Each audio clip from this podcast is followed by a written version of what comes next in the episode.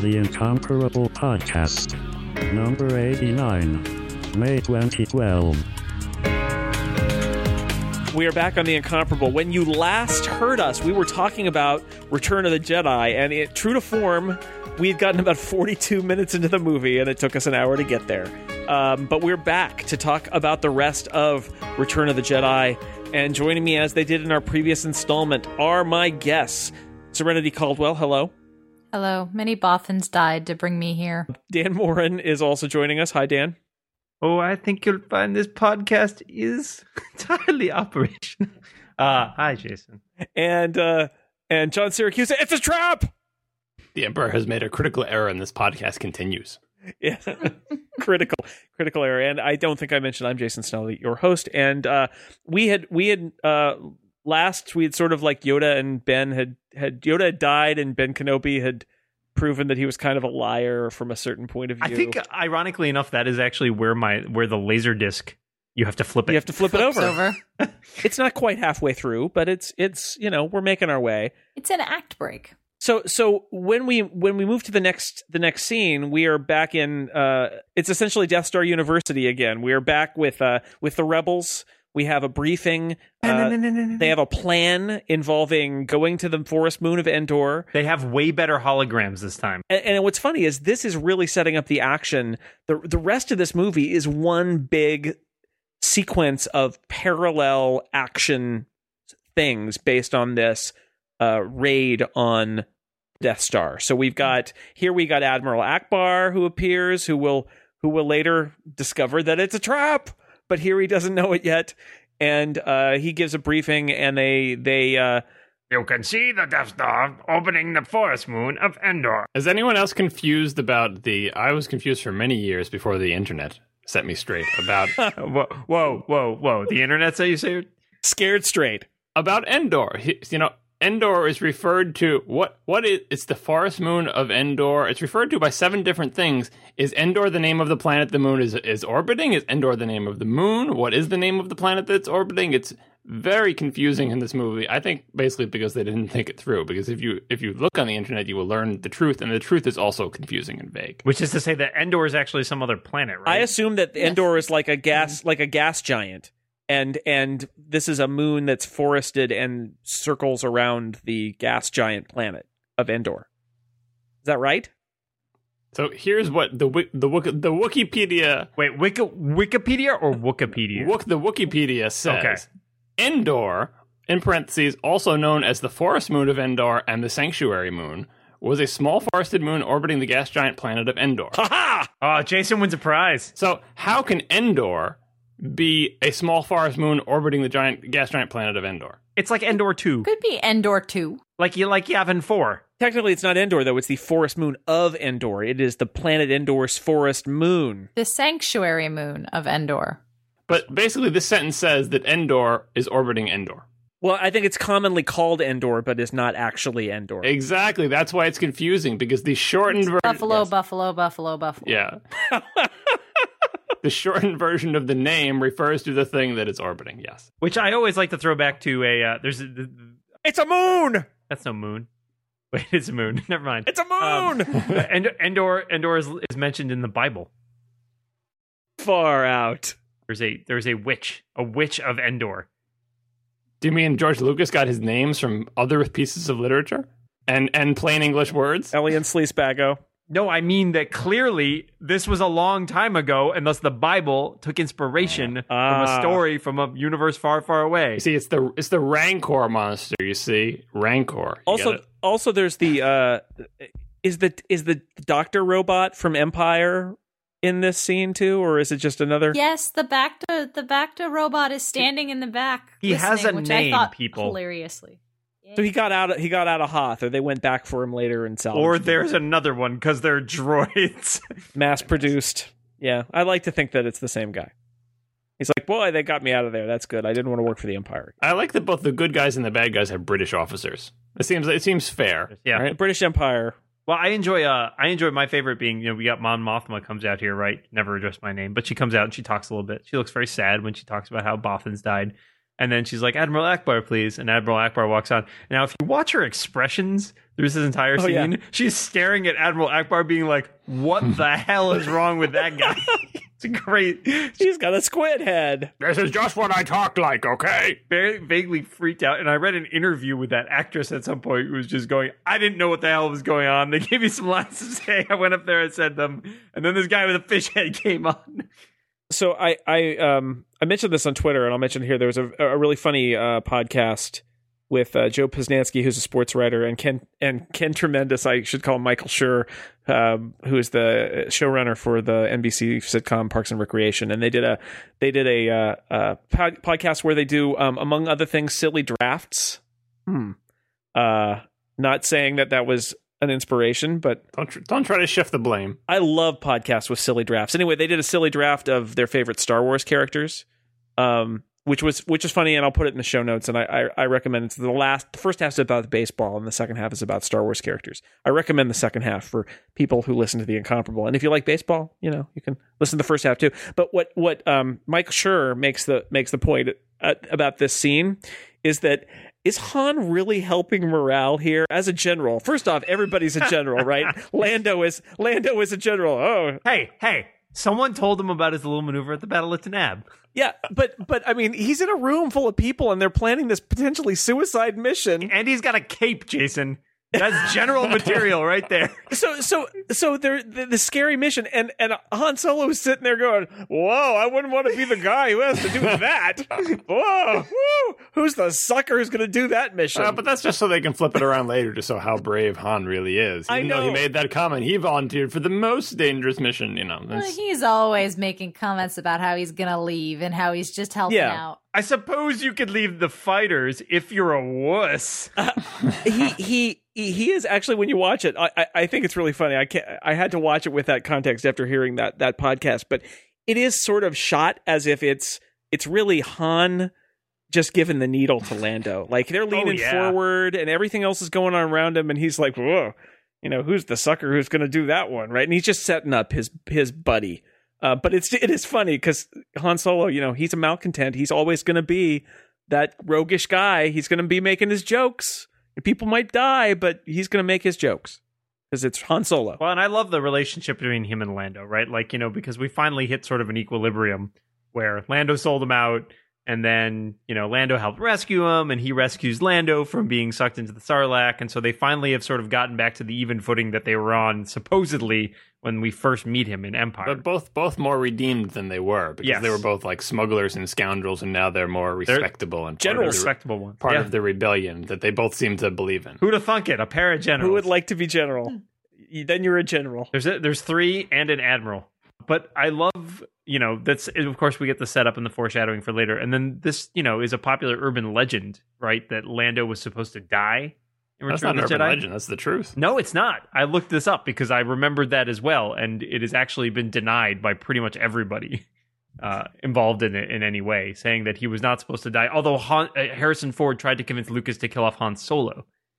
Yeah, Right, well, but- I, we have to wait for the Return of the Jedi version of those giant hardcover making of books before I'll. Yeah, this. well, that's fair. That's fair. because I've got the New- I've got the New Hope one and I've got the Empire one, and I, they're pretty darn scholarly work, so that will set the record straight. But I've also read that that, That yeah, that was sort of a long running. And there are people who argued, oh, if you look close, you can see the fire going around the cockpit of Millennium Falcon Yeah. at the end, it blows up. And I have Um, personally blown up many many times in that Death Star escape, and Oh yeah. are we talking super super Ret- super Return of the Jedi? Because that was a hard freaking game. I'm talking the GameCube game, which was brutally hard to get through those Oh, tunnels God. into the center of the Death Star Rogue and back out. brutally hard. oh, I'm thinking about I'm thinking about the the Super Nintendo one, which was also pretty damn hard. It's Rogue Leader on the GameCube, I believe.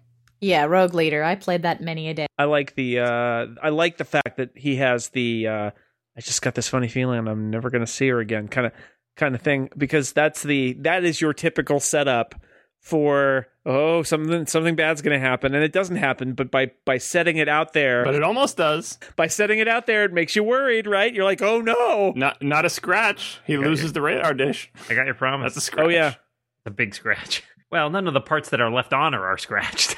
Exactly. She came off full flog. I'll never notice. so the yeah so the the um uh, Emperor dismisses Vader and sends him back to the command ship, and uh, and there's this really chilling scene where Luke just is looking at the at the ship and, and says, "Vader's on that ship. I'm endangering the mission." Right, where it's like he can sense me, and You should have known that from the end of Empire, though. Really, Yeah, exactly. He was right? delirious. So- he was he was like passing out.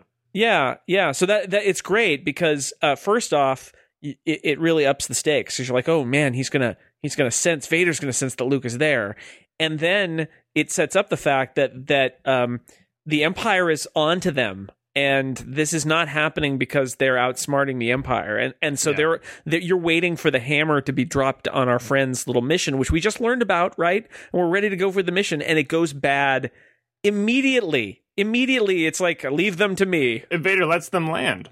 He says, "Yeah, I, Yeah. I, I totally know it's them, but let them land anyway." Yeah, I'll take care of them. And so and so that and then you also have the emperor moving the ordering the fleet to be moved and and so it's set up from the beginning like this is a it's a trap, right? Yeah. This is a setup. They are screwed. It's going to go badly, which I love because, you know, Well, it's the same thing we just saw with Luke, right? Where he's like all the way down in the in the depths of like, oh my god, how is he ever going to get out of this with Jabba? Right. Um, except now they don't have the plan. Right now, it's just it's yeah, the plan is, has gone away, This- right? We heard their plan. We didn't know what their plan was with the Jabba escape because that was all secret to us. But now we were in on the planning meeting, and we know this is all there is to the plan. And, and it's wrecked. You know, yeah. It's wrecked. So instead of being like, oh, you know, it's going well so far, but I know something bad is going to happen because of drama. Instead, it's like, no, no, it's it's gone, it's blown, and they don't know it yet. It's the, it's the Hitchcock thing where the audience knows the bomb yeah, is in the chair. yeah, which I think is very effective. I, I think it's a very effective thing in this movie that we immediately know that the Empire and Darth Vader have have it over our friends from the from the beginning. They've got it. Yeah, and it makes it makes uh, Han Solo look even more like hapless. This is what this is what's so adorable about Han Solo is that he he's got all the swagger and everything, but you know he's it, like he is competent, but there's a little bit of like you know He's making it up. he's flying around the uh, you know he's flying by the seat of his pants. don't look like you're keeping your distance. I don't know, fly casual like they're you know, just fly casual's a great and, line. casual. and you know the whole time Vader already knows they're there, but like he's he's trying his best, and it's all Well, I love that. Not only does he sense Luke, right, but like they like, oh yeah, where you head for? Oh yeah, we got parts for the, the Force Moon. And like anybody who met Han Solo would be like, that's totally Han Solo. I just yeah right. You sound like Harrison Ford. could be Indiana Jones. Could They should have Indiana had Leia put on her little helmet and do the. Jones. Yatta, yatta. Luke's outfit here, the the the forest camo, he again, it looks like. I mean, this would be more like uh, he looks like he's from Flashdance. He's wearing like this big, like a sarong that's made with this forest camouflage. Yeah, well, and Han Solo gets a camouflage trench coat, and and he's Yeah. wearing like a sari. it's not. Yeah, he basically ends up looking very. He's wearing the exact same strange. thing Leia's wearing. they're dressed, they dress the twins alike. Well, Stop doing that. Hint, hint. Sadly, Luke um, takes uh, takes a woman's small, so you know that's what he had to wear. That was what they the size they had. They didn't think he was coming along in the mission. He takes it off pretty soon. He gets back to the good old priest Luke that we want Yeah. for the rest of this movie. That's what we want. All right, so we're we're on the forest moon of Endor, may- which may also known as Endor, or or not. Where a group of Marines and Sigourney Weaver again, no, wrong, wrong movie. um, although that would be- wouldn't Avatar have been something if there were little bears instead of big blue people? Man, that would have been some movie. A different audience for the sex scenes. I think. Well, Oh I, yeah. dear. Uh, so so here we are. We're on the we're on the forest moon, and uh, the first thing that happens is we get a nice little action piece with the um, introduction of these speeders, right? we could we could go around them. Ah. Yeah, those speeders. I I, I remembered uh, when I would go back to say, you know, which which Star Wars movie do you want to watch today? Which is a frequent childhood conversation. Oh, yeah. And we had them on VHS. And the reason you go for Jedi, the big reason for me was I wanted to see that speeder chase scene because at the time it was the most amazing special effects sequence of an impossible thing that couldn't really happen that was nevertheless exciting and I would just I would wait the whole movie for the scene. Now at this point, you know, with all CG, it doesn't quite hold up as well in terms of the excitement factor. I find the other parts of the movie more exciting, like the space battle and, and the lightsaber battle in the end. But when I was a kid, man, those speeders, like, you know, they just sped up Well, the they, film, they right? But cranked it the was film I- so high. I it love looks great. You've only been to California the one time, and you were just in San Francisco. And you know, the next time you're out here, I I, I could take you to Muir Woods, which is right next to my house, Yeah. which is basically where they shot this. I was telling my son when we were uh, my son was watching me watching this with me when I was rewatching it for the podcast, and I was telling him, you know, those are real trees. That's not a set. Like there's a place. Those are actual trees in a Those forest. California redwoods, yeah. I don't think he believed me. He doesn't believe a lot of things I No, say. Dad, that's clearly the forest moon of Endor, aka Endor, aka the sanctuary moon. There are no such thing as trees that big. Look at those trees. John, when you're out here, I'll get my um I'll get my uh, uh speeder out of the garage and we'll go over to Muir Woods. I'll take a picture of you. Doesn't go as fast as it used to, but hey, Badly. It's not the years, Dan, it's the mileage. Um and we'll take a picture of you riding it in the in the Muir Woods and then and then you will have been to the forest moon of Endor or commonly called Endor. The thing that I like so much about this speeder battle is actually the front shots that we get occasionally that are like point of view from either the characters or the stormtroopers or the I guess biker scouts. what land troopers, Biker Yeah, scouts. bike troopers, biker scouts. I can't Come them on, straight. biker scouts. ah, can't be an encyclopedia about everybody. That's why I have you two. These guys are as good at riding bikes as the stormtroopers are at shooting things. It's They true. did, considering how long they survive and how again speaking of video games, how difficult it is to actually drive these things at this kind of speed without hitting a tree. They do pretty well. No one put a rear view mirror on any of these ones, which would have solved a lot of problems. Only Imperial troops could be that accurate. Well, they don't expect to be. They expect to be, you know, chasing the little the little Ewoks. They don't expect rebel spies to be popping out of the woodwork on their bikes. Really? They're using the speeder bikes on Ewoks? Because that's that's overkill. Hmm. They're just getting around. They're using. They're patrolling. Round. I, I love these sounds these things make, which Oh, yeah. makes, no, makes no sense. They Doesn't matter. Yeah, that, That's that- Ben Burtt is his best, though, right? Exactly. uh, Ben amazing is sounds. amazing. That, that's half. The, it, that's half the, the excitement of the scene is the sound these things make. All the electronic noises and the, the howls and the all the nonsensical stuff. The noises that Well, they make. it and just- the the awesome. I love my favorite bit still being, you know, Luke, you know, jumps up, bails out of his speeder, right, because they're about to hit a tree, and the guy comes around. The you know biker scout comes around thinking, man, I'm just gonna I'm just gonna tear this guy down. Pulls out the lightsaber and then cuts off the front of it, yeah. sends it careening into a tree. That- that- and even this movie, like this was still. I, I won't, won't mention the other movies, but this was this is a case where they were mostly withholding lightsabers. You felt like you wanted to see more lightsaber, and they're doing it because they know if you have lightsabers in every single scene, they lose their specialness. So when he whips out the lightsaber for this one bit, all right, that's you know, it's, it's like when Voltron takes out the sword at the end. All right, time to get serious. Enough enough playing around. You knocked me off my bicycle. Now this ends. And he, it just takes out for two seconds and it goes away. It's not overused. I like that. He's not like throwing his lightsaber from the speeder, trying to hit the other one, and catching it in the air and doing BS like that. He's using his piloting skills.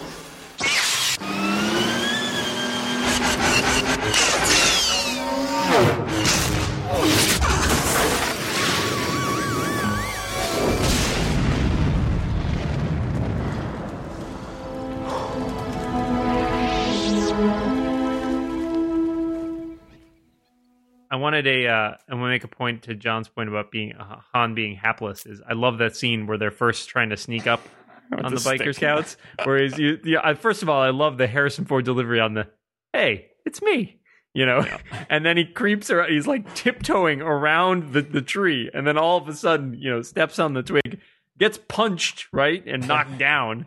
And then I love at the end they're sort of like wrestling. He tries to throw the guy into a tree, and then he does him like he seriously he does like an aikido flip on the guy and like flips him over, which is awesome. um, but then and then it like he's already lost half his team at that point.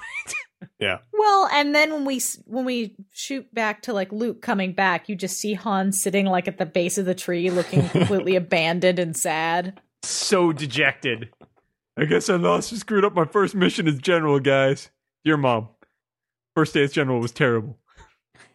Got beat up. Got thrown in a locker. The uh, we get to meet the Ewoks here. Yub yub, yub yub. The, the Ewoks get a ba- the Ewoks get a bad name. They They're cute. They are My, cute. my kids and my kids love them. My kids. This is why my kids want to watch this movie. They say, "Is it the snow movie or the or the one with the Ewoks?" I, I say, "Well, it's the one. You know, w- w- I want to." My answer is, "It's the snow movie," and they're like, "Oh, we want to watch the one with the Ewoks." I'm like, all right. All right, so my my thing for the Ewoks over any other um potentially annoying characters that have been thrown in to supposedly pander towards kids is that the Ewoks are cute, fine, they're cuddly, they're not exactly very vicious, but they don't talk in real words. So however Yeah, stupid key- their dialogue key. might be, yeah, exactly. When when Leia is having her interaction with them, she's talking to them like a kid, but it doesn't seem pandering and the audience doesn't want to blow their brains out because She's treating it more like it's treating it more like an animal than a kid. I think she treats him like a tourist, like in the part where she comes in, like when they're trying to cook him later, and she's like, "No, these are my friends." Just speak loudly and really slowly. They'll understand you. I'm sure. Yeah, no, and the Ewoks are portrayed. I mean, yeah, they're cute and, and stuff, but they they are an indigenous people, and they've got their own ways, and they are not, you know, completely pure and nice. They do they do try to roast Han Solo, for example. I mean, can you blame them? And mean, they do bludgeon stormtroopers to death. Most of their killing Yeah. of stormtroopers through blunt force trauma. But, and one I of mean, them dies, and it's very sad during but the there battle. is and, you is a reason that Ewoks do get the bad rap that they do, and the, I think the only reason that they are redeemed is because we know how much worse it could have really been, and also because when we saw these things, uh, we were kids. But this is when the movie takes a this section of the movie takes more of a turn into the things that kids like that is even not lighter in terms of Indiana Jones lighter, like kind of like wry and, and witty, but now it's more kind of like there's the baby Ewok and there's the you know Right. the, the sweet Ewok, the Ewok crying over the other Ewok, and they do kind of goofy things. And even though they are supposed to be a society with fierce warriors and stuff, they're undercut a little bit by the by the jokiness of them. Although I love the scene where 3PO gets to recount basically the, our story so far in, with sound effects. with sound effects, With but no sound words that we can really understand. Right? It's charming. Kuchana mahuatas. Randa bu tututetwin. Korwe manukutu. Princess Leia wase wadma atu. Us batata rondi Darth Vader. And Chenko vaskimo kia tumdi Death Star. Us Michi and Jedi. Obi-Wan Kenobi. I con yumnum. Utabe. Yes, R2, I was just coming to that. Toronto, gosh. Master Luke at Chimney Chudu.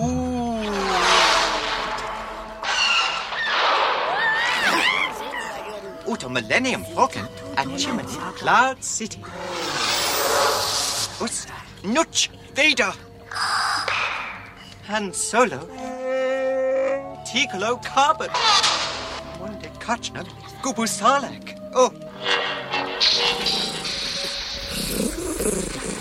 Kauna. Kini Tomo Manet. and and that to me has some charm to it. Although I do detest the scene that is directly after that, which is the the Luke tells layout that that uh Do you remember your mother? I just that scene Yeah. I remember as a kid always wanting to fast forward through that scene because I was like, yeah, yeah, yeah, yeah, get to the part where they're fighting stormtroopers again. and then Leia, Leia has to pretend she's sad, just like I oh I'm acting sad now. Oh. And there's a there's a bizarre little nonsensical spat with her and Han Solo where Han Solo's like, yeah, you can tell Luke. I'm gonna storm off now. No, I'm just kidding. I'm really sorry. No, I'm sorry. Hold me. That dialogue was not good. Uh, you can tell this is a Lucas scene, right? The force is strong in my family. I have it. My father has it. My sister. Are you following along, you dunce? He just wants to talk to Leia so badly about this, and she's just not getting the hint and is like, all right, come on, No, see, I view that as being Luke's like, what, wait, wait, wait. What's the most dramatic way I could tell her this? I could just run up to her and say, Leia, I found out that you're my sister. Darth Vader's her father. Oh, God. But no, no, no, no. Let me stretch it out. Let me make it a little more dramatic. Let's say, uh, Darth Vader's here. Remember Darth Vader? He's a bad guy. Yeah. Okay. Guess what? Guess what? The Force is strong in my family. I know that seems unrelated, but wait, wait for it. Wait for it. Darth Vader's my father. no, no, no. That's not it. Hold on. he starts out the conversation with like, "I never remembered my mother." Oh. My sister has it. Her name is Gail. She lives in Oregon. She's very nice. yeah, uh, actually, and the thing that really gets me about that is that Leia's trying to process it all, and I, I'm really, she, and she says, "I know, what if he'd done it in the reverse order? That would have been worse. I know. Somehow, I've always known." And it's Really? like, you know, what she should be saying there is, "Wait a second, are you saying that Darth Vader is my father? yeah. Holy crap!" Right? But no, she's like, "I've always known. And we and we made out that one time. I knew then too." But that was, I was just getting Han jealous. when Han Solo is told and he has the realizations on his face, I like to think that one of the realizations that crosses through his mind and his face is the wait, they kissed, didn't they? Ew. All right, anyway. Well, who's got the last laugh now, Luke? Ha ha! But yeah, it's a that's a really weird scene. We we skipped over. Um, I want to go back to three PO being a god to the Ewoks. By the way, It's uh, against his programming to impersonate a deity. tell him you tell him you'll use your magic. But um, it, as an adult looking at that, it's a it, it, and thinking about some of the uh, criticisms levied at George Lucas in specifically in some of the portrayals in Episode One. I looked at this and it's like, wow, you know, there. I know they're little bears on an alien moon, but it, it's this is the. Th- these are you know this is headhunters this is this is it's kind of offensive it is like oh these are savages they believe crazy stuff and it's all the tropes about the savage the Yeah. kind of noble It's savage and condescending to the the Ewoks. They're like children. They're the noble savages. They believe in uh, voodoo stuff. They're and now you're part of the tribe. And yes, it's all boom Yeah. You know and r2 also r2d2 in his list of things that he has inside a taser Yep. nice to know that he, with which he zaps them in the butt Well, we saw him use that earlier to break Leia's chain. yeah in an adorable way. Yeah, we've seen Yeah. it before. He zaps Salacious Crumb with it, in there- or in the same movie. but Right, yeah. right. But Okay, then so- when he zaps the Ewok, the Ewok jumps and does a split kick and touches his toes, and his little hiney gets the spark on it. Like that's the thing that makes people Ugh. hate Ewoks, and a lot of it is justified. Yeah, yeah, but it is. I think it's interesting that that I mean because they're not sort of uh, uh, they're they're a little more review, removed from being a, a, a racial stereotype.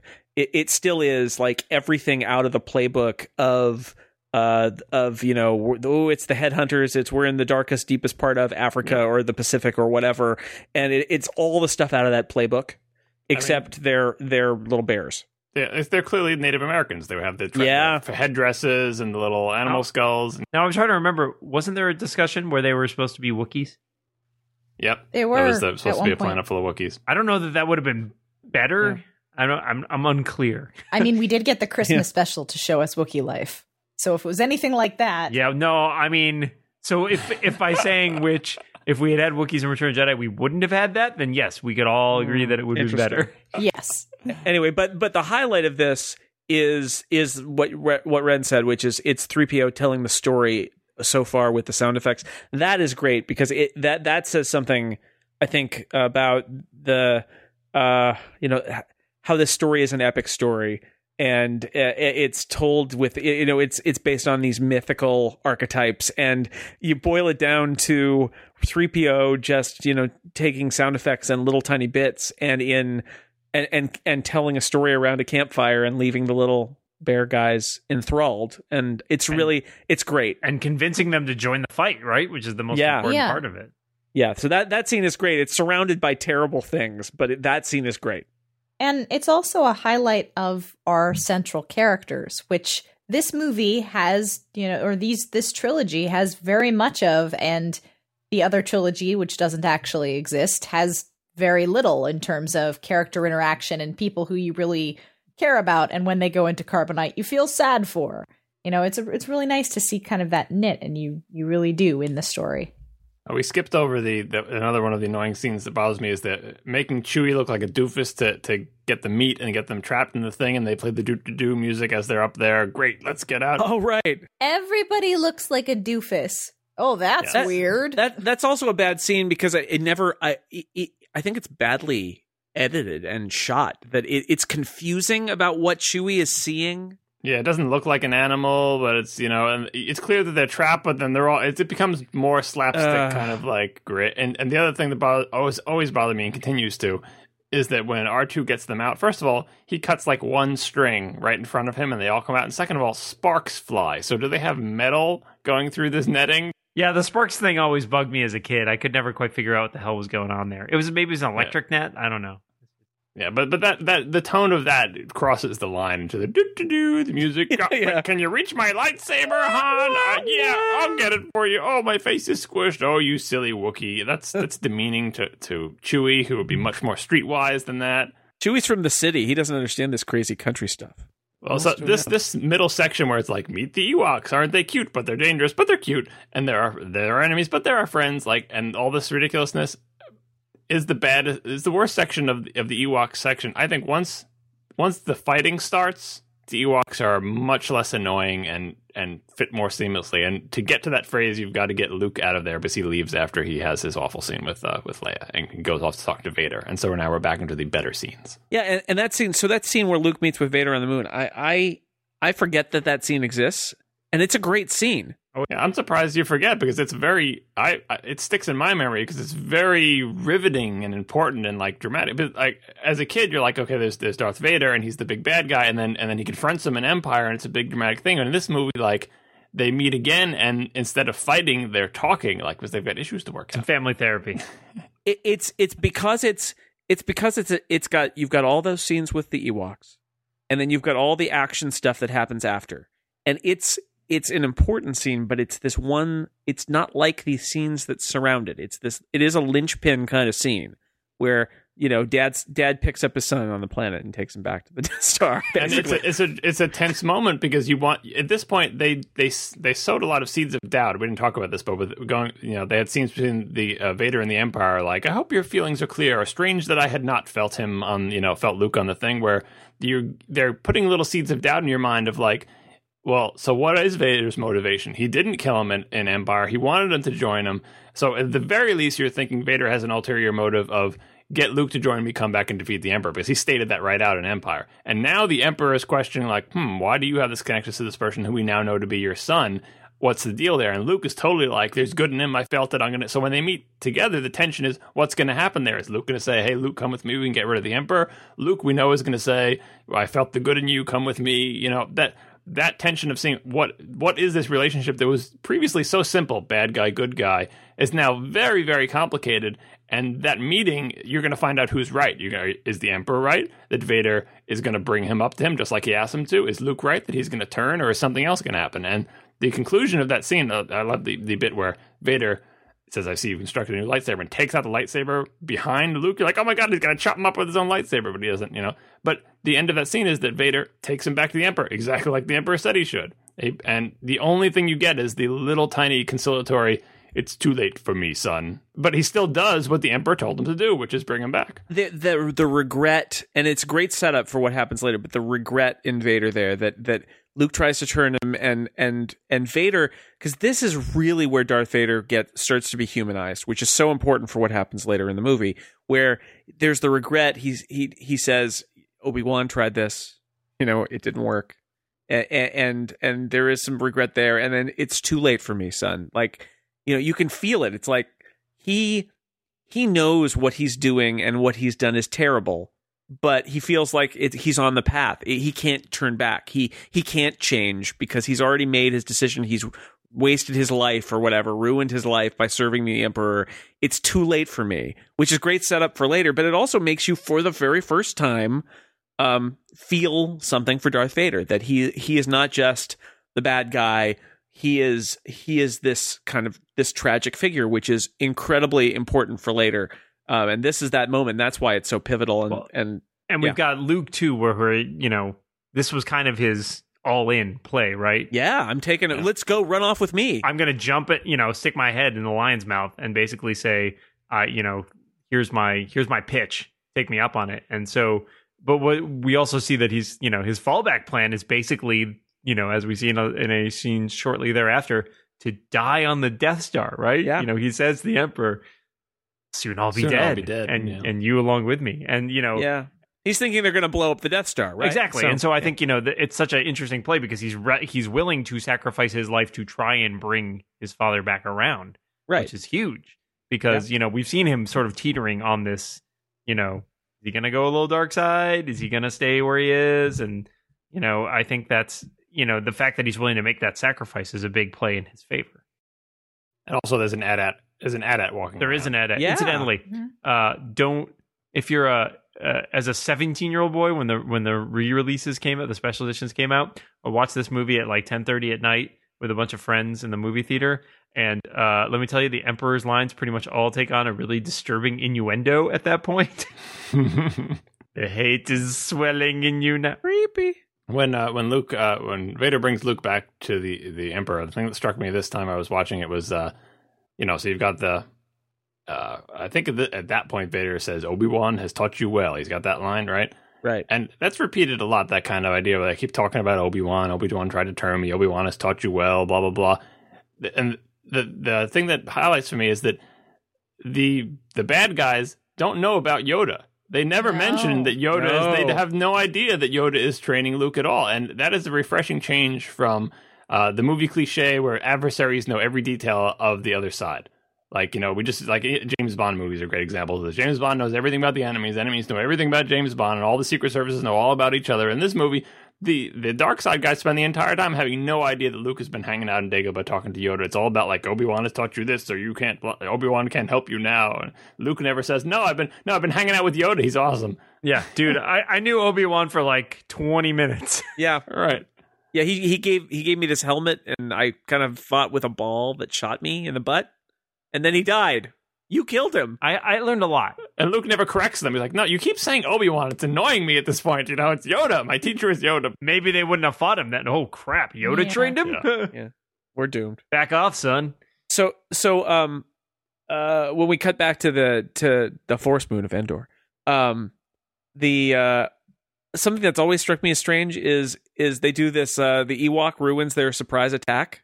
Well, he doesn't ruin it. He he enhances it by drawing people off. Well, well, this is it. Is they're like, oh no, he's wrecked it, and it's like, no, that's the perfect diversion because how He's not an attacking force. He's a native. these stormtroopers have got to have been annoyed by these Ewoks. They're like, oh no, not more of these. Oh, You think they would have learned not to leave the keys in the speeder Well, bike yeah. then. They, maybe they don't have keys. They're just like keyless. They just turn them on.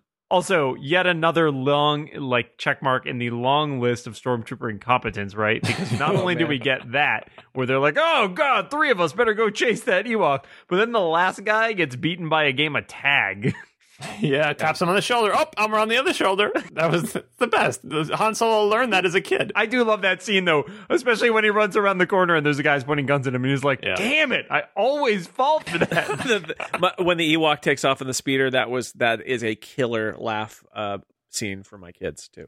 Like, It's a pretty good- it's a pretty good scene. the- I have to say that I worry about that biker scout who got tricked by Han just because I think his performance review is going to reflect It's gonna It's be- gonna look, yeah. it's gonna look But poorly it, and it was pointless anyway. He was just rubbing it in. I mean, you could have had the same number of people just simply walk out and point the guns at the one person, but it was more fun to trick him. No, no promotion for that guy. Well, most of management is dead by this point, so. little details that I love is which, like when they go into the bunker after that, you can see somebody else putting on the biker scout helmet and standing outside. So, like, you know, they're smart enough to like leave a guy at, at the back as a decoy. Yeah, there are there are red shirts in in the Endor Oh, yeah. force, but we like you know where are they? We don't see them basically when they go to the Ewok thing, but they're around. You know, Uh, extras with no lines that are not on camera much, but there is a. a it seems like the only people who land on this planet is like you know Han, Chewie, C three PO, R two D two, Luke, and Leia. Uh, but there are other people there too. Well, you have the space. You have the space set up here where they keep cutting back to the space, and that awesome, exciting space Oh, music man. goes again, and you see a million ships flying around, and they're all assembling, and they, they all, all get to jump to hyperspace, which is the oh, man, that's one of my favorite scenes Yeah. of that entire movie. And I love when they when they approach the Death Star. You're like, they're gonna hit it. They're gonna hit it. You know, and they slow down. And the giant 180 degree curve. I really enjoy the uh I really enjoy that the the scene where Admiral Ackbar is like, "All right, well, all ships are going to jump to light speed on my mark," and Lando's like, "Got it. I'm Yep. just going." Yep, and he just goes. Screw that. I'm in the Millennium Falcon. Yeah. that was his mark. Him saying So- the word mark. So um, so Luke meets the Emperor, and he gets out Luked, which I like because we we've talked about how Luke is Luke is so confident, Eat it, Luke. And and Yeah. so we, and, and and and he feels like, well, I'm in I'm in charge here. I can do whatever I want. So he runs into the Emperor and he says, "Your overconfidence is your weakness." And the Emperor, he's like, "Ha ha!" And the Emperor's like, uh, "Your faith in your friends is yours." Ooh, burn! You gotcha. He's got to come back. The Emperor's got to come back for everything. Yeah. don't yeah, the master he's he you were owned by the master emperor luke it's a it's a nice moment Yeah, well, this this entire sequence, right, is Luke increasingly getting over over his head, right? Like Oh, in oh, over this his emperor head. guy yeah he is he's like bad he has totally miscalculated this Yeah. situation. And the and the Emperor does it like the Emperor is, uh, a, is into theatrics too, because the Emperor could tell him up front, okay, so your your fleet is falling into a trap. The Death Star's totally operational. He doesn't. He lets it doles it out. well, it's like, what is he gonna do? You can't get out of here. Yeah, it's a very different tactic from most of the monologuing that happens in modern movies, where it's like all of the monologuing that would happen in a modern movie happens in this scene. It's just Luke is doing all of the instigations here instead of the villain being like, "Let Yeah. me tell you why you're doomed to failure." I'm looking forward to completing your training. In time, you will call me Master. You're gravely mistaken. You won't convert me as you did my father. Oh no, my young Jedi. You will find that it is you who are mistaken. About a great many things. His lightsaber. Ah, yes. A Jedi's weapon. Much like your father's. By now, you must know your father can never be turned from the dark side. So will it be with you. You're wrong. Soon I'll be dead. And you with me. Perhaps you referred to the imminent attack of your rebel fleet. Yes. I assure you, we are quite safe from your friends here. Your overconfidence is your weakness. Your faith in your friends is yours. It is pointless to resist, my son.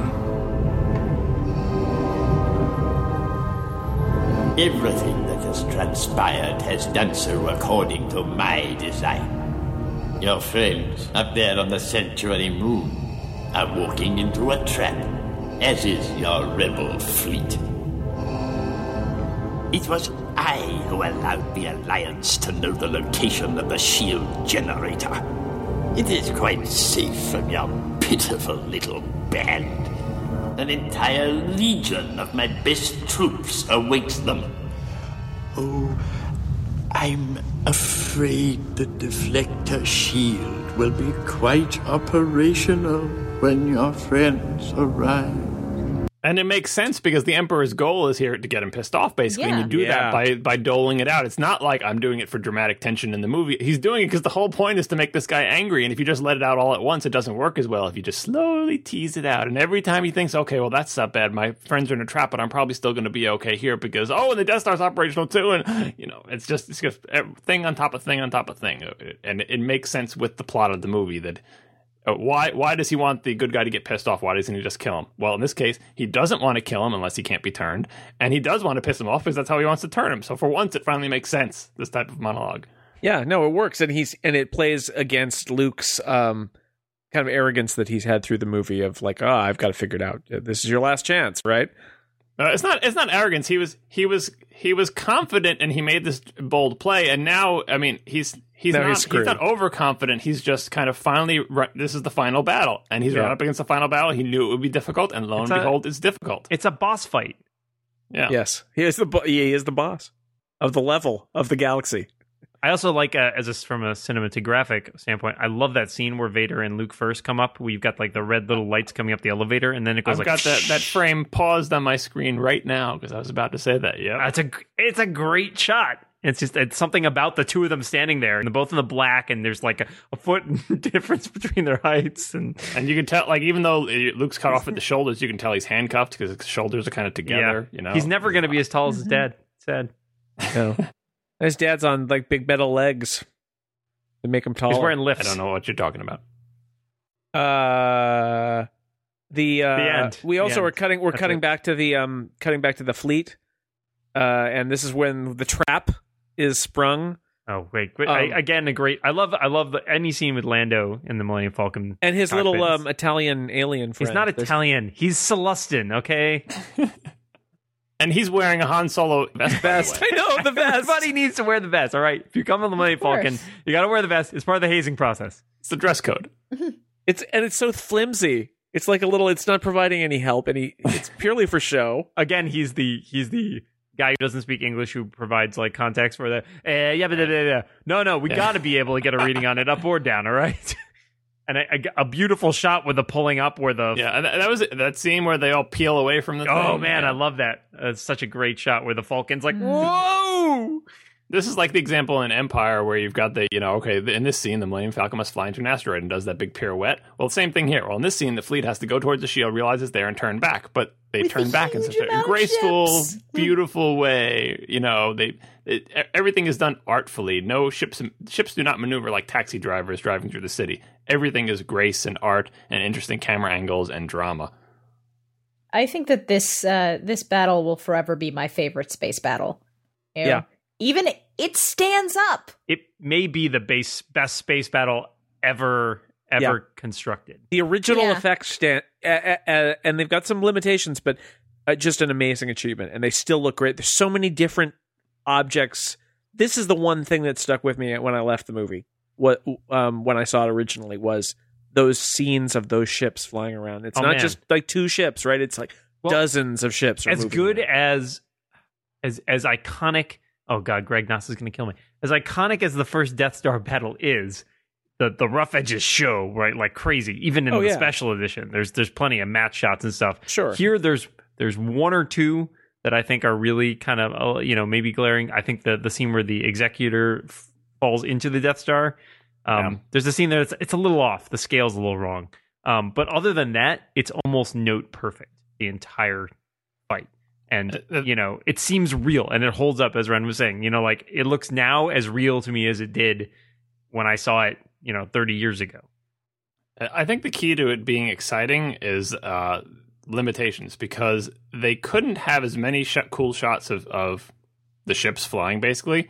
So the few shots they do have, and if you were to cut it together and say how many ships, uh, how many motion control shots are there, of optically composited ships, it's very few of them, and there's a lot of interior stuff of people talking and things happening. And so if you could only have, you know, 27, 50, or however many there are shots of ship, ships going, every one of those shots is composed to be the most exciting, most dramatic, most interesting, uh, able to read the action in a small number of frames to tell what's going on, but also be exciting because you don't get that many of them. You can't have, okay, for this entire battle, we're going to be in third person following spaceships around because they just simply didn't have the budget for that. You couldn't do it. You had to piece it out. so every every time they cut from close up of people in cockpit to ships flying around, it's the most amazing thing you've ever seen ships do, you know? Well, and it, and they don't overburden it, right? Like you know, I was thinking, you know, what are space battles that have come since that? You know, one of the most recent ones. We'll take the the Star Trek reboot.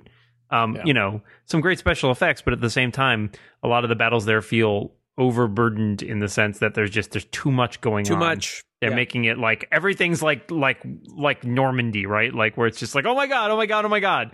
Um, and in this one, you know, they do a great job, as John's saying, of like limiting in on certain maneuvers or certain shots, and they're going to follow stuff. like here's this guy chasing this person here's what the millennium falcon is up to here's what you know random a-wing and y-wing are up to to show you and each scene they're trying to show you you know there are characters, right? Like there Yeah. are characters within the space Right. fight in the way that right and- tiny miniature stories like yeah we're Yeah. trying to convey that the fleet is overmatched we're trying to convey that you know the guy who the guy who crashes into the the bridge, right?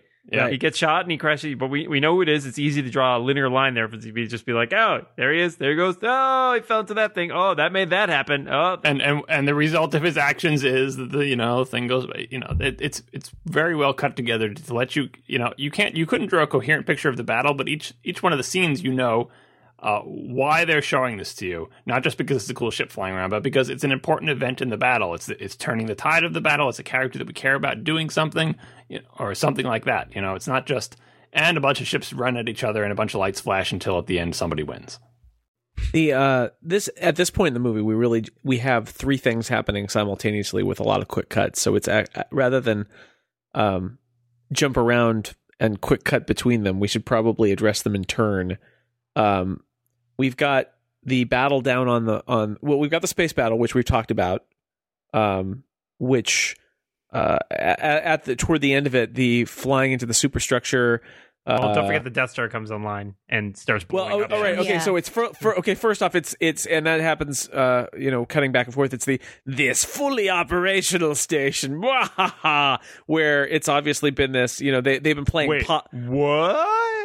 They've been playing possum, right? And it's like, well, we're gonna build the the big uh, gun. Yeah, we haven't finished all our life support, and like you know, there's not like places for people to sleep. There's or- no bathrooms, but the gun works. Yeah, and there's a big pit over here. There's a giant pit that if you if you go over the railing here, you fall and Yeah, fall we gotta and get those pits Lose covered up. I keep meaning to cover them. But big green beam, boom. and we get uh we get re- reused footage there too, which is an interesting little move. They I think they flip part of it, but they we have the same scenes from Yeah. firing it up that we have in Yeah, from, from Star the Wars, original the guys in the helmets and, Uh, and all and, that. and an interesting note, there's also reused music during the superstructure uh, fight as they're flying in. it, it's a great moment where they where they blast one of the one of the rebel ships and uh, Lando has the you know fly by the big fly fly next to the big ships because then they Yeah. won't shoot at them because they'll blow them up and th- there's some nice space tactics and then I love the scene as they're flying into the superstructure there's the um and the Falcon loses its its dish that was too close right is is that capital ship like um goes nose first into the Death Star Yeah, the executor. yeah, And, and it was also filled with kerosene. love that I also I love the fact that Wedge gets to be the hero in this one. He's like already on my way out. Oh yeah. I had to leave the last fight. This that sucked. Oh, and I Yeah. enjoyed that the guys who who are flying the giant superstar destroyer are uh, is Admiral Piet still from Empire Strikes Back, who makes it this far, but alas, no further. Although, why does it fall?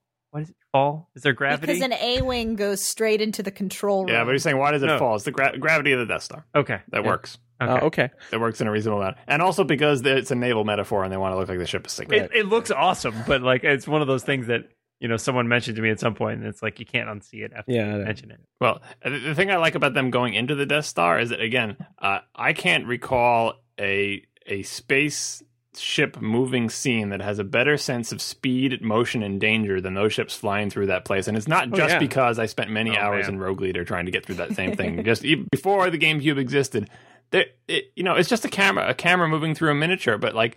They knew what looked good. You know, the miniature has many repeated structures, especially in the ending part, and then you enter into that open, big open room that you fly away from. But the explosion uh, appears and goes much faster than the ships that were going away from it. You know that that that whole sequence of the ships flying in there and flying back out is so much more exciting than any of the the CG computer stuff that I see most of these days. And I- I don't even know why it is, because that's not a limitation, because that's all motion control. They spend lots of budget flying little cameras and models through little pieces of the Death Star. Well, and that's and that's why it is because it's not fake because part of your brain knows it's hard. You know, I think like Yeah. the only thing I can think of that was similar to that is some of the Pixar action stuff in The Incredibles, where uh, not that it looks the same or anything, but like they they chose to do camera moves and and uh, and uh, you know actions and framing of, of framing of the action that's going on. Each scene, each little section, each cut to be dramatic or interesting in a particular way, instead of just going, okay, here's a ship flying and we'll kind of follow it. You know, like uh, art- artfully done. Actually, the saucer uh, chase through the jungle in Nomanisan is a co- total uh, homage to Return of the Jedi. Oh yeah. I would Yeah. say. So there is a there is a connection with the Incredibles. Um, let's talk about the back on the Forest Moon. Um, this is this is when the uh, the Ewoks join the fight against the stormtroopers. They have an entire legion of troopers. Um, I was struck at how suddenly it turns into the Lord of the Rings, except with teddy bears. But the Lord of the and suddenly it's um, you know you've got these battles with uh, with these. It's the Lord of the Rings. The, these guys have swords and and heavy things and trebuchets and Well, I, I like the fact that it's not that they do have they do have the the, the change in the tide of battle. They're like, yeah, the Ewoks are coming, and then they have the scene of going, yeah, and they have sticks, and these guys have ADS, and these Rocks. guys have AT-STs and laser guns, and so they basically are starting to be slaughtered, you know. And it's only through the uh, the, the heroics of the script and Chewbacca that uh, Chewbacca. the, the tide is turned slightly. But Right. you know, they do like they try many different things to stop the AT-STs, like putting the ropes around the leg that doesn't work, and throwing Right. rocks at things that just pisses them. but they off. just smash them between the logs. Yeah, but eventually they got like, hey, what does work? and they they drop the they drop the logs, yeah, so that it's it like goes like Yeah. "Brr, brr, so, so they try like up. five tactics and only two of them actually work, but Right. it's Well, enough. They're primitive. They they have to work. They have to work up to it. And the um the other thing that I that I've noticed and is painful uh in, in the in the in the bad category here is the uh Ewok swinging on a vine making the Tarzan call. Uh, that's actually Yeah. Chewbacca. oh, Yeah. is it Chewbacca It doing is. that? that is that could be the lowest point of this entire movie. Embarrassing. It's worse than a Wilhelm scream there. Oh, Glaze terrible. over. That was the the other really loud Wilhelm is they the when they uh, this is a, a good Han Solo scene. They, yeah, the, the the guy comes stands in front of the little lightning room where the where the shield generator is, and Han Solo throws a thing at him, and it he's like, "Oh, get out of here!" Hits him in the head, and he falls over the railing to a to a huge Wilhelm. As I believe it, he actually throws the box with the detonator charges. Yeah, yeah. He- well, he just- ridiculous. hit him in the head. He falls Oh, over the more. railing. Yeah. Well, I also love this another great example of the fact that the worst the worst thing you can say to somebody else in the Star Wars universe is call them scum. You Oh, yeah. scum. How many times is we got Wretched Hive of Scumability, we've got Rebel Scum, we've got uh, my this bounty hunter is my favorite type of scum. My you know, kind like- of scum. Yeah. Thank goodness they didn't call them scumbags. That would be worse. Yeah. Actually, scum is a slang word in the Star Wars universe that means really, really awesome. It's really yeah. oh, I see. Awkward. Interesting.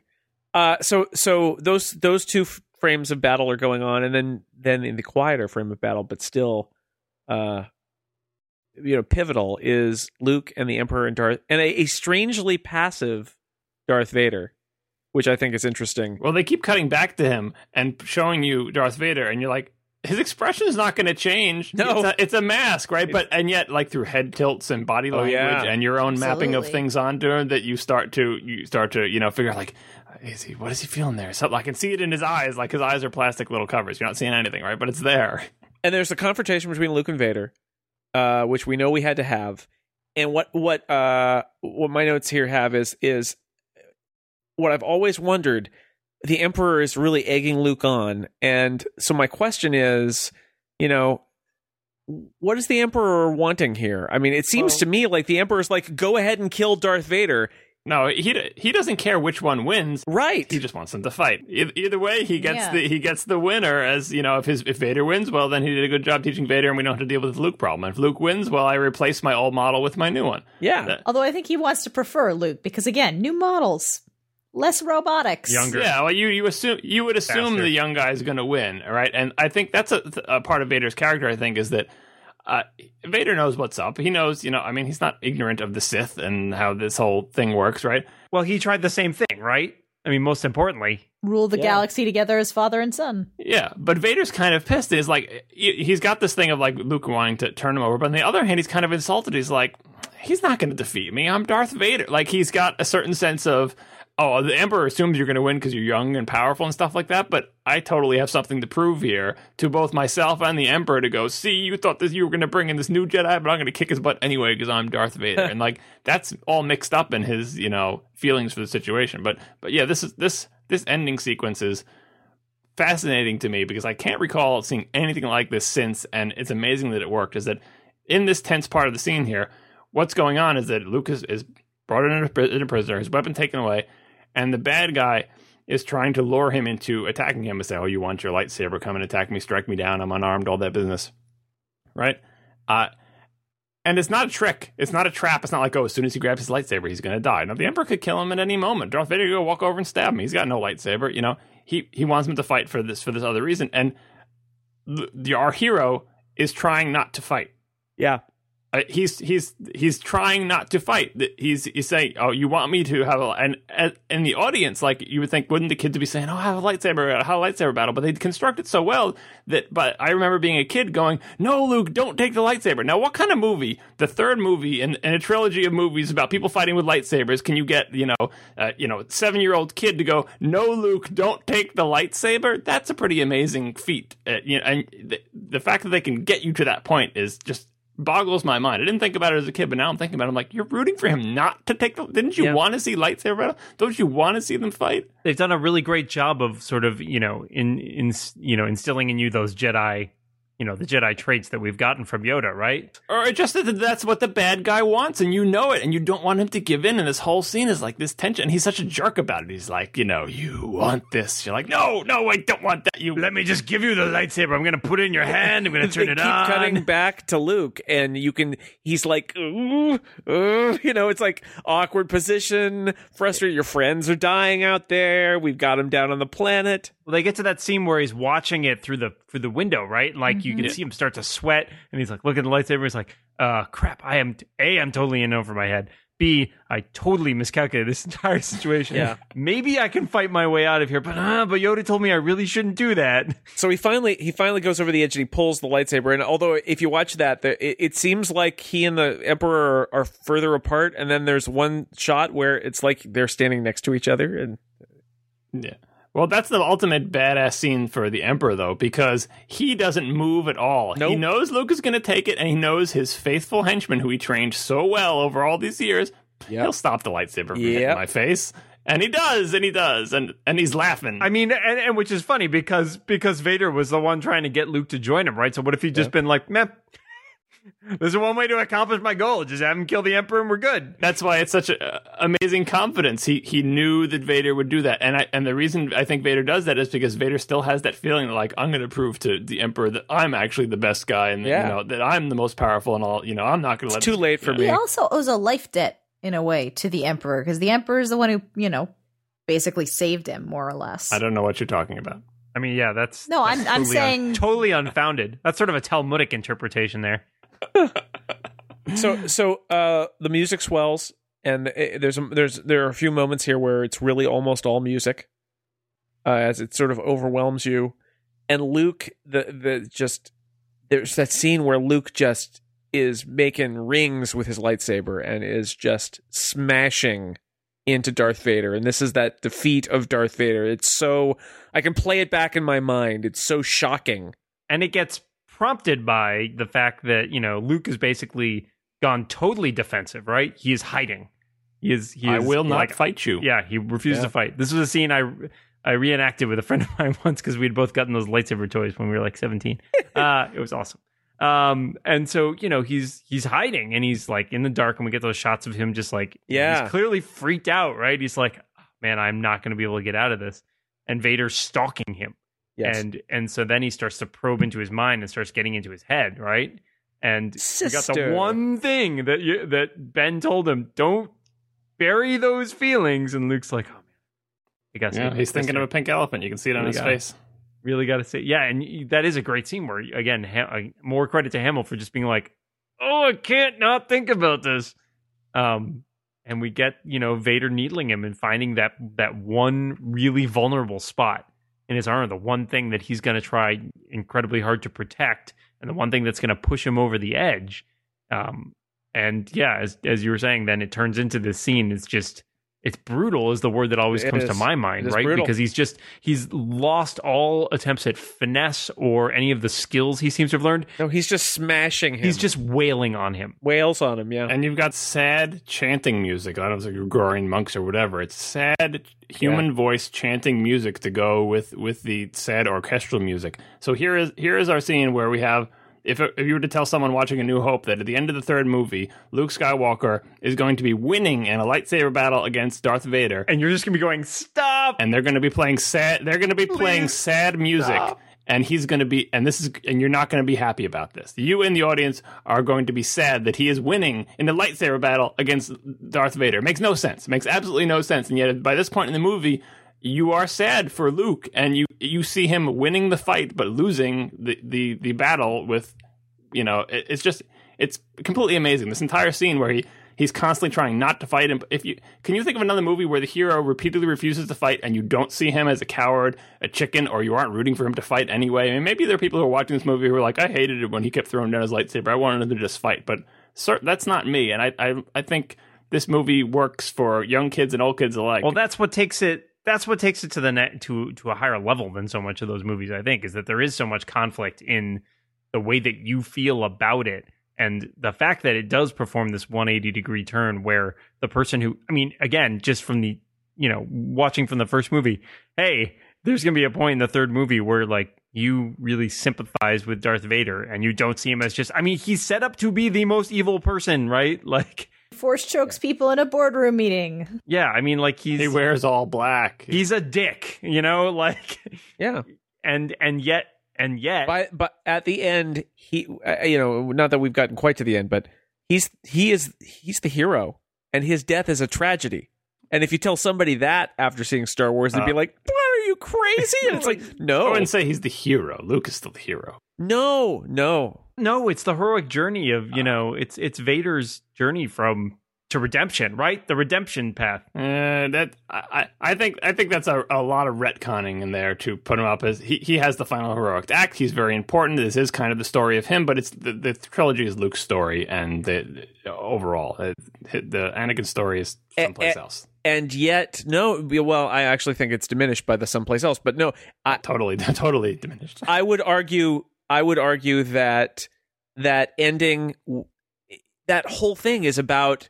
Um, it's about Luke refusing to make the action that will turn him to the dark side.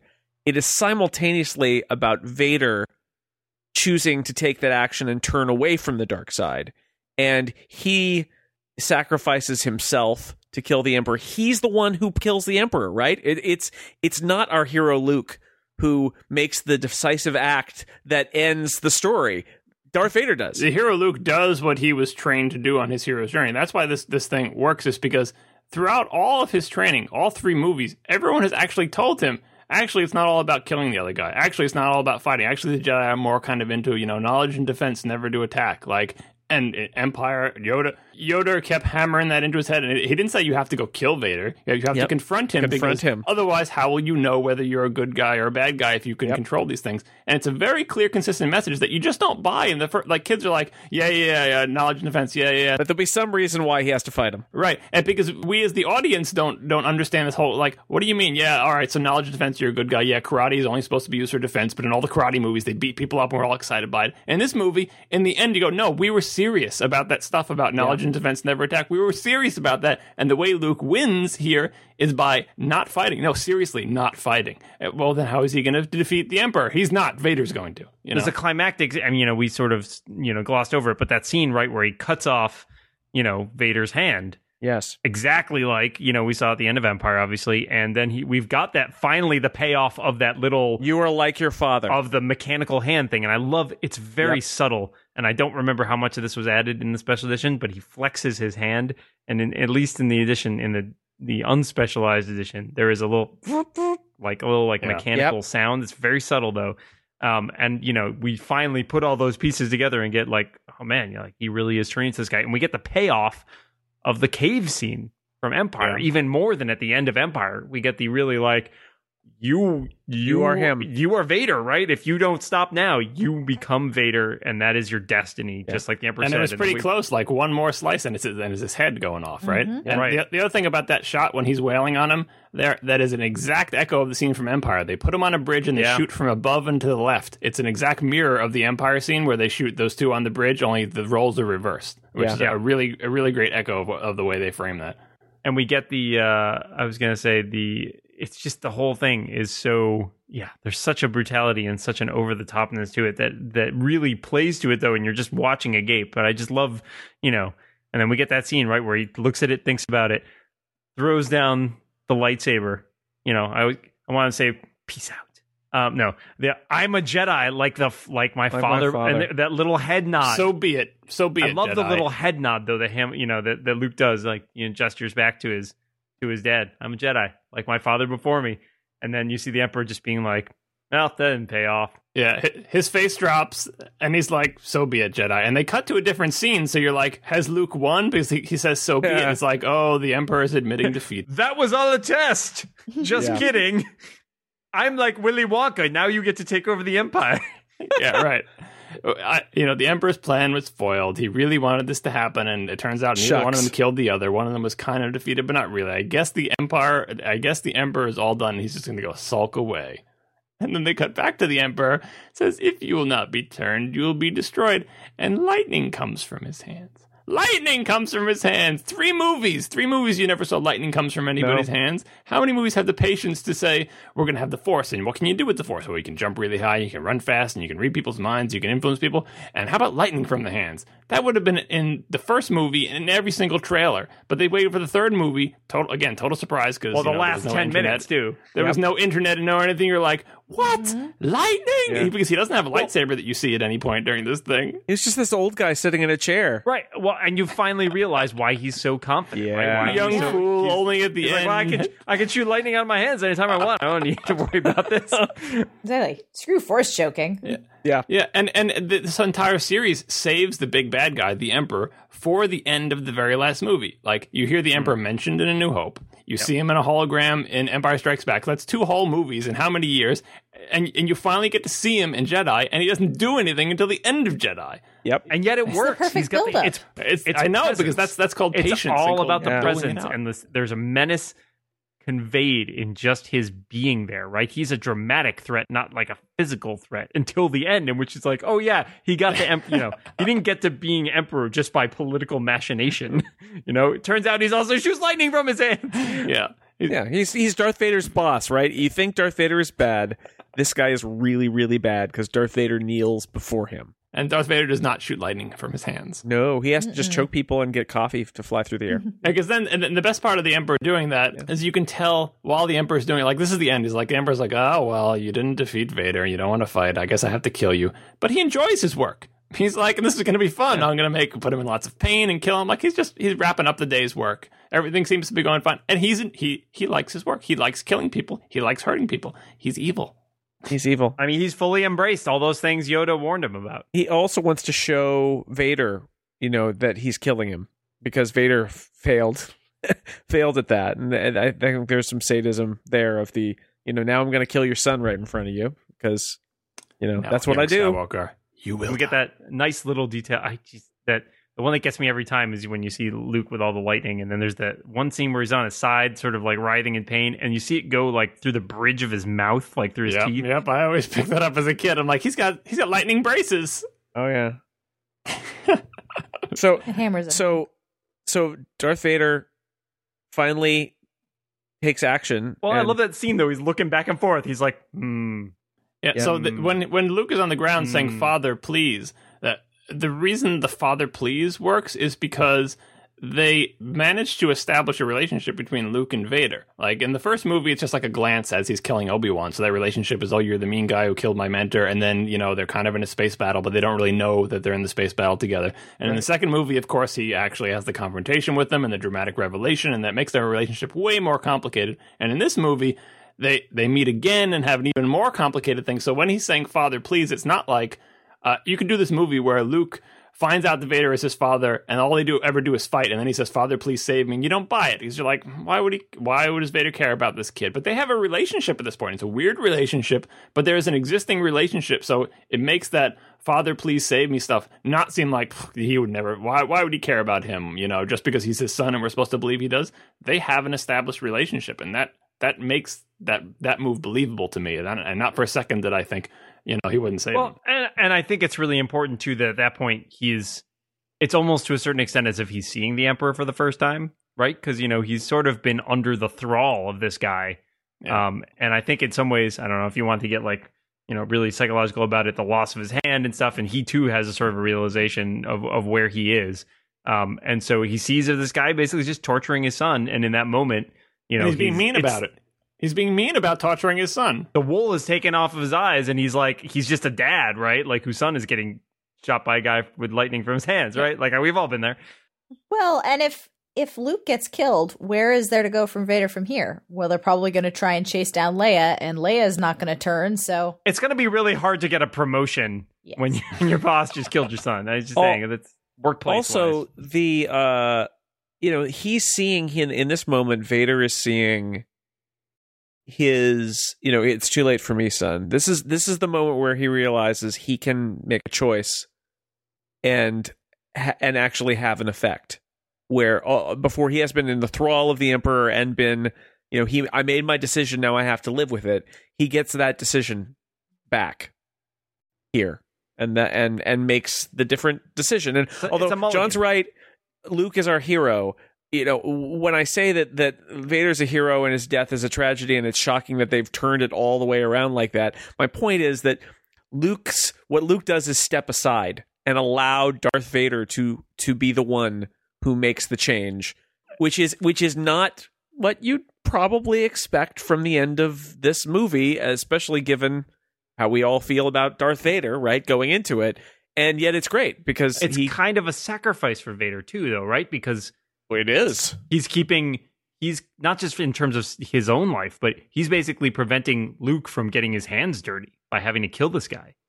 He's saying he's the one committing, you know what? I don't want my son to have the burden of having, you know, murdered this guy, so I'm going to take that upon myself. It firmly Um, cements the pacifist notion of Jedi that is throughout all these movies is that the Jedi, you know, it it firmly cements it to say that, that Luke should not do that. He should refuse Right. to fight. It's kind of this kind of reminds me of not to get political or anything, but like all the, you know, the the, the uh, right wing politicians who profess faith in everything, but then if they, they never want to do any of the things that Jesus taught in the Bible. So the, the stories the stories people focus on of Jesus helping the poor and everything in the Bible, it's a pretty clear message about what he wants. So that, and but it's like, but yeah, but they don't really mean that, right? And the same thing with this movie. It's a very clear message about what the Jedi stand for in terms of using the Force and everything. You're like, yeah, but they don't really mean that. Well, they, they really do. And this is the only way this could end with with Luke doing the right thing, almost not doing it, coming very close to slicing off Vader's Right. head. You know, just cutting off his hand.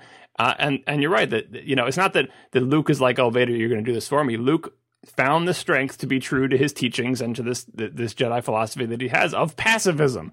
What I- I can't just it boggles my mind there's a movie where pacifism is the awesome thing that we're all cheering for that the good guys have and that the bad guys don't and, and you know it's an exciting dramatic In movie the ac- in the action movie, yes. yeah So so um so Luke uh pulls off Darth Vader's mask, Whoa, whoa, he's not James Earl Jones. and it turns out he's not.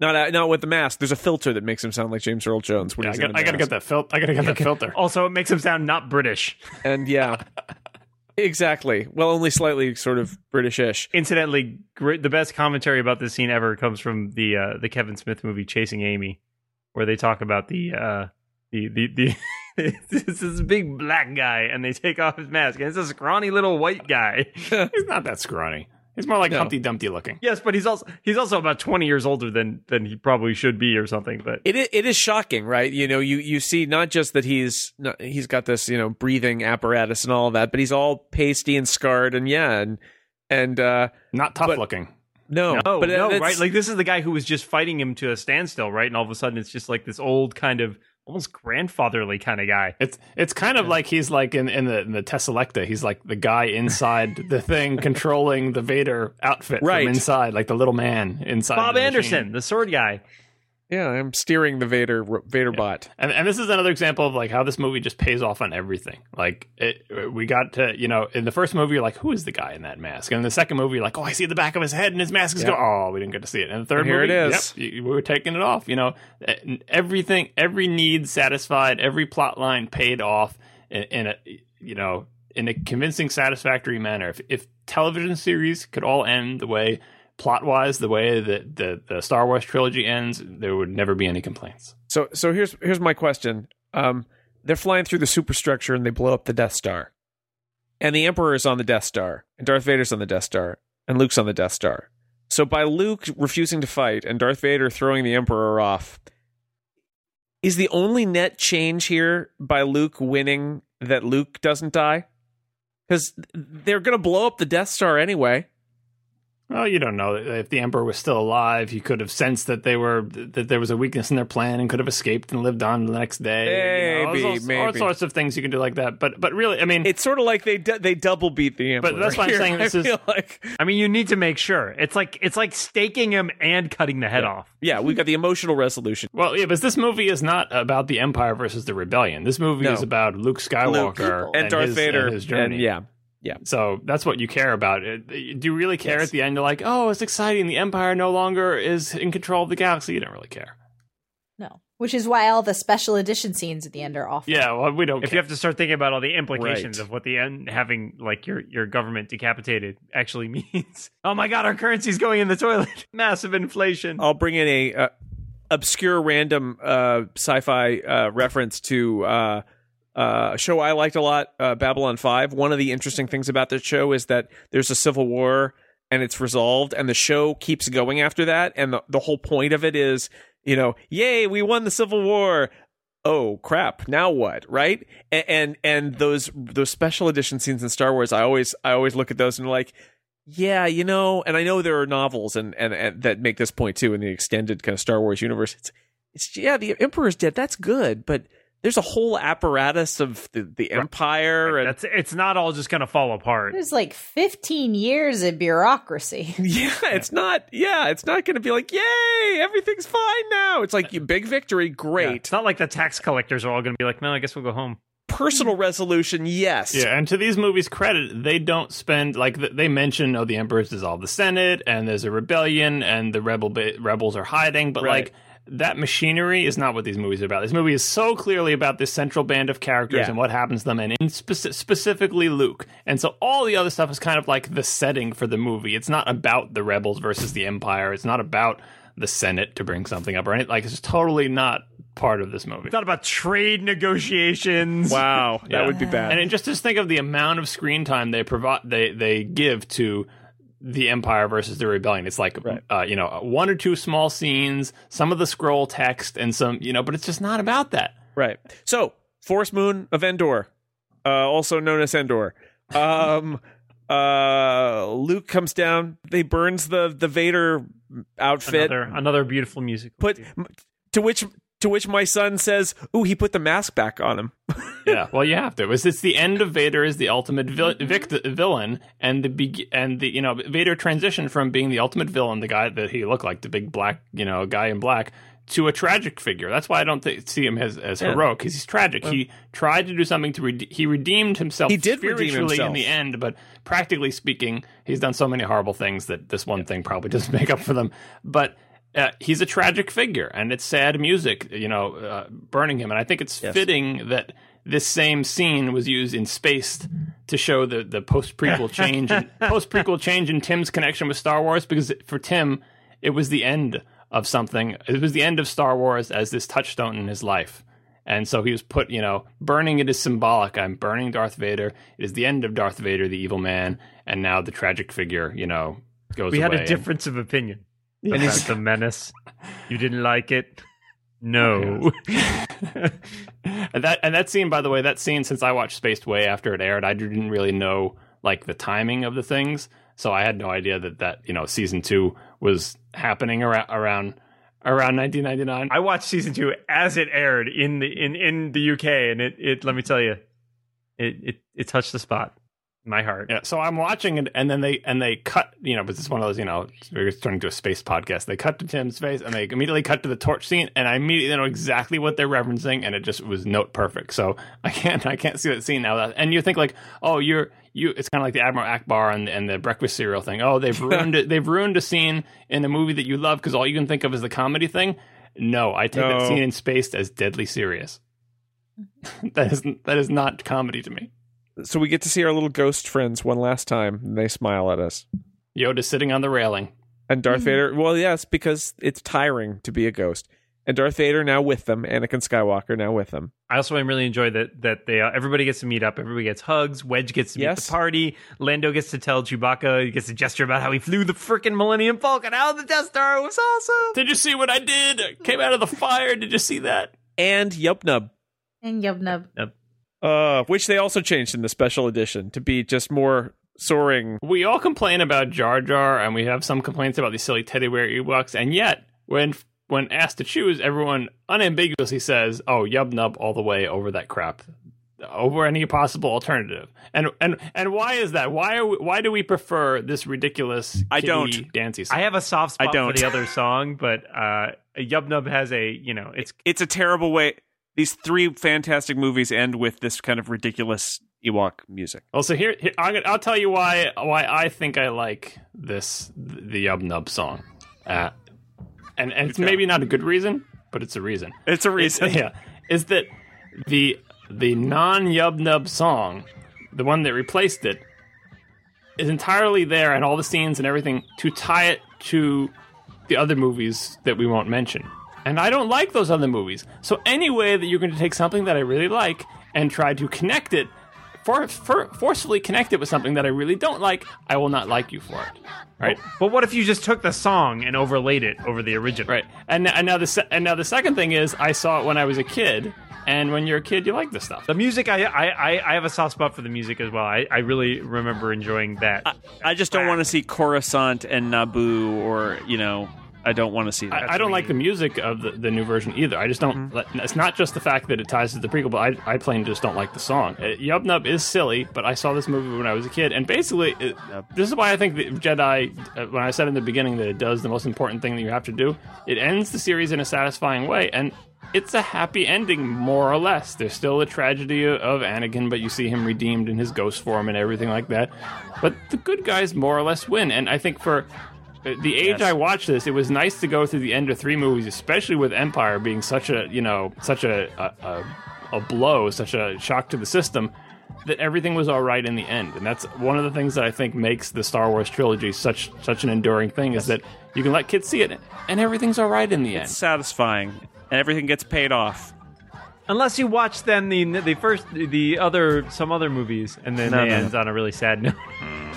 What I really love about the the ending of Jedi is that it is very small. You know, you don't have an epic ending. Well, at least unless you're watching the revised versions, you don't have an epic ending of yes, everything's great. Um, but it's really you focus on the various characters, and I like Yubnub because it is kind of you know tribal and ritualistic in a way because you're joining you're joining the people that you followed this entire time, and yeah, Wedge and Lando get mentions and and the droids get a little hat tip because they're really important characters in the journey but you don't you don't have the big epic space battle close out the movie you have this small group in a very small sort of ceremonial party Yeah, they're not celebrating on the bridge of one of their capital ships. They're, you know what I mean? They're Yeah. they're celebrating down with the Ewoks, and they're kind of hanging out like you would at the party, telling each other, "Wasn't that cool when that happened?" And plus, X wings have fireworks coming out of them, so there's that. Yeah, There's they that. they they save those for Yeah, special thank occasions. God they're equipped with those. Yeah, yeah. That's the rebels. The rebels think of everything. They've got holograms and they've got fireworks. That's why they want to run things, Jason. that's right. They've got a plan. You ever see the Empire throw up fireworks? I don't think Never. so. Never. Not once. Never firebombing. Yes, Yeah, fireworks. big never. on that. Yeah, typical. Well, I think we've reached the end of Star Wars now. my God. We truly I have. I don't know what to do with myself anymore. Yeah. I'm gonna have to go back and watch them in order again. well i actually want to try um it, i know it's sacrosanct to bring up the prequels but i'm No, kind of there aren't any movies. There are no movies. machete order i'm curious about machete order i have to say No, why would you do? I was gonna. No. You don't need it. no, Those movies. I mean, let me put it this way: there is perhaps an interesting story to be told about events that happened before these three movies that we love. Those That's were not not them. Yeah. no Yeah. no but those were not them. seeing as how the movies that we're not talking about did get made, although we No, do I not thought we weren't talking them. about them. I'm, I- I'm I don't think- curious. Youngins. The- reordering doesn't help. I could, I could come up with some very disgusting analogies to try, try to bring this one over and just say that changing the order Let of us things not. does not. All right. Any final thoughts before we wrap up this epically long um, episode six of our uh, of our podcast series about Star Wars? no. So at, at the beginning, I said this was the beginning of the end, and it kind of was because this is kind of like, uh, uh, you know, all those bad things that we don't like about these movies that we're not talking about it were to- are totally in this movie. We didn't know it at the time, but they were all there, staring us in the face, just turned down slightly. But I still have good feelings about Jedi because it did such an important thing, which is, you know, we all we've all been fans of television series like Battlestar Galactica or something that have ended in ways that have disappointed us. Some people are disappointed and Lost. Like you get into a thing, you're invested in the thing, and you get to the good part in the middle Empire, and then they just blow it in the end. And they almost blew it with too much cute Ewok stuff or whatever, but in general, the overall plot line, Luke that we cared about, his deal with Vader, the space battle, the resolution of the series, totally internally consistent and satisfying in every possible way. Everything paid off, everything nice. So I just Right. The the only thing sad about it is that it's over. yeah, exactly. And it's the it's the good kind of sad, you know. And you're and we're never going to see. I remember walking out of the theater and thinking, "Wow, we're never going to see Han Solo and Princess Darth Leia Vader, and Luke Skywalker ever again." Until until someone inevitably rebo- reboots it. Well, I, I I remember leaving and having fantasies about episodes, you know, Seven, eight, nine. Seven, eight, nine, yeah. yeah. I would have rather seen those. Me too. Well, Uh, thankfully, I mean, there are many books, some of them terrible, some of them great. you probably wouldn't have rather seen them if they had actually gotten made by George Lucas. No, I think it's all. I think it's all for the best. Yeah, when I was 11 years old, I definitely wanted to see those Yeah. movies. Oh, but, uh, sure. I wanted to see one. Hey, I wanted to see what happened before them when I was, you know, seventeen. Before, before we knew.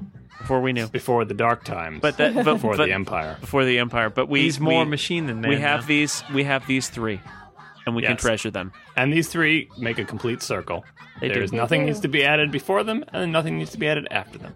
So if you're listening, go back and listen to the Star Wars podcast again. Just put it on repeat. and just keep on Yeah. going. Yeah, for That's people who are wondering what's the correct order to watch the Star Wars movies, you watch A New Hope, Empire Strikes Back, and then Return of the Jedi. That is the correct order. That's the order, and, And that's the done. alpha and the omega. Yep.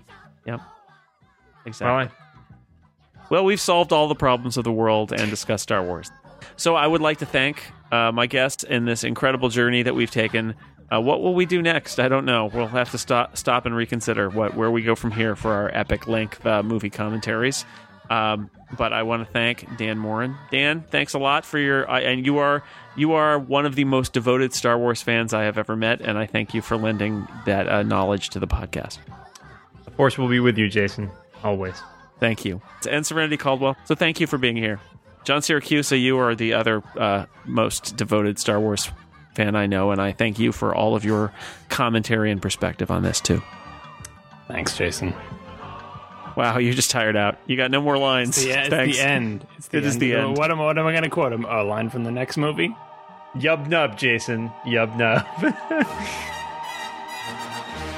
And thank you, many uh, listeners uh, to the Incomparable, for um, not just your uh, listening to these lengthy episodes, but to your great positive feedback about all of these Star Wars episodes that we've done. Um, the uh, feedback on uh, on Twitter and an email about the Star Wars episodes has been uh, remarkably positive. It's been very kind. Uh, we glad that you we are glad that you have liked listening to us talking about Star Wars as much as we have liked yammering on about it for a grand total of probably like six and a half or seven hours. So, so imagine it's like a day. You could just spend a day with us talking about Star Wars. So, thank you for listening to us. And until next time on the Incomparable, I am Jason Snell. Uh, good night and goodbye and good riddance. And we're going to go to sleep now. Goodbye.